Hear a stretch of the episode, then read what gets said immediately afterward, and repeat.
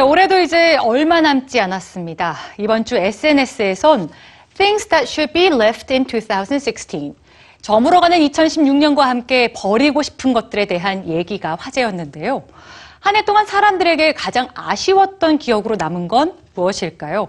오늘 뉴스지에서 공유해 보시죠. 다가오는 2017년에 결코 가져가고 싶지 않은 것들에는 무엇이 있을까요? 지난주 SNS에서는 2016년에 남아있어야 할 것들이라는 해시태그와 함께 다양한 의견들이 올라왔습니다. 사람들이 가장 많이 선택한 것은 바로 차별. 인종차별, 성차별, 동성애 혐오 등을 버리고 싶다는 이들이 많았는데요.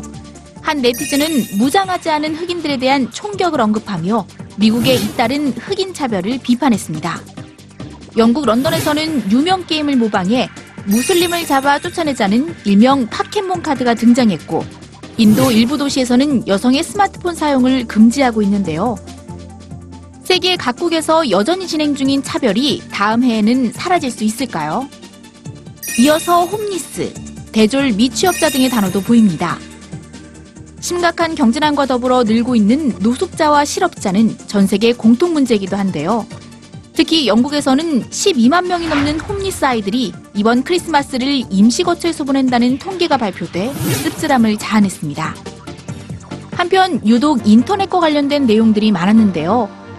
SNS에서 남을 헐뜯거나 깎아내리기, 공개적인 몸매 비판, 모니터 뒤에서 악플을 일삼는 키보드 갱스터, 모두 2016년에 두고 가야 할 것들로 선택했습니다. 각종 소셜미디어가 전 세계인의 소통 창구로 활용되면서 이에 따른 부작용도 커지고 있기 때문인데요. 최근 페이스북에서는 다른 사람의 사진을 보며 몸매를 평가하고 조롱이나 혐오를 드러내는 현상이 하나의 놀이처럼 확산되면서 자성의 목소리가 높아지기도 했습니다. 이 밖에도 오전 7시 수학 수업을 듣는 일, 시간 낭비처럼 개인적인 바람들도 있었는데요.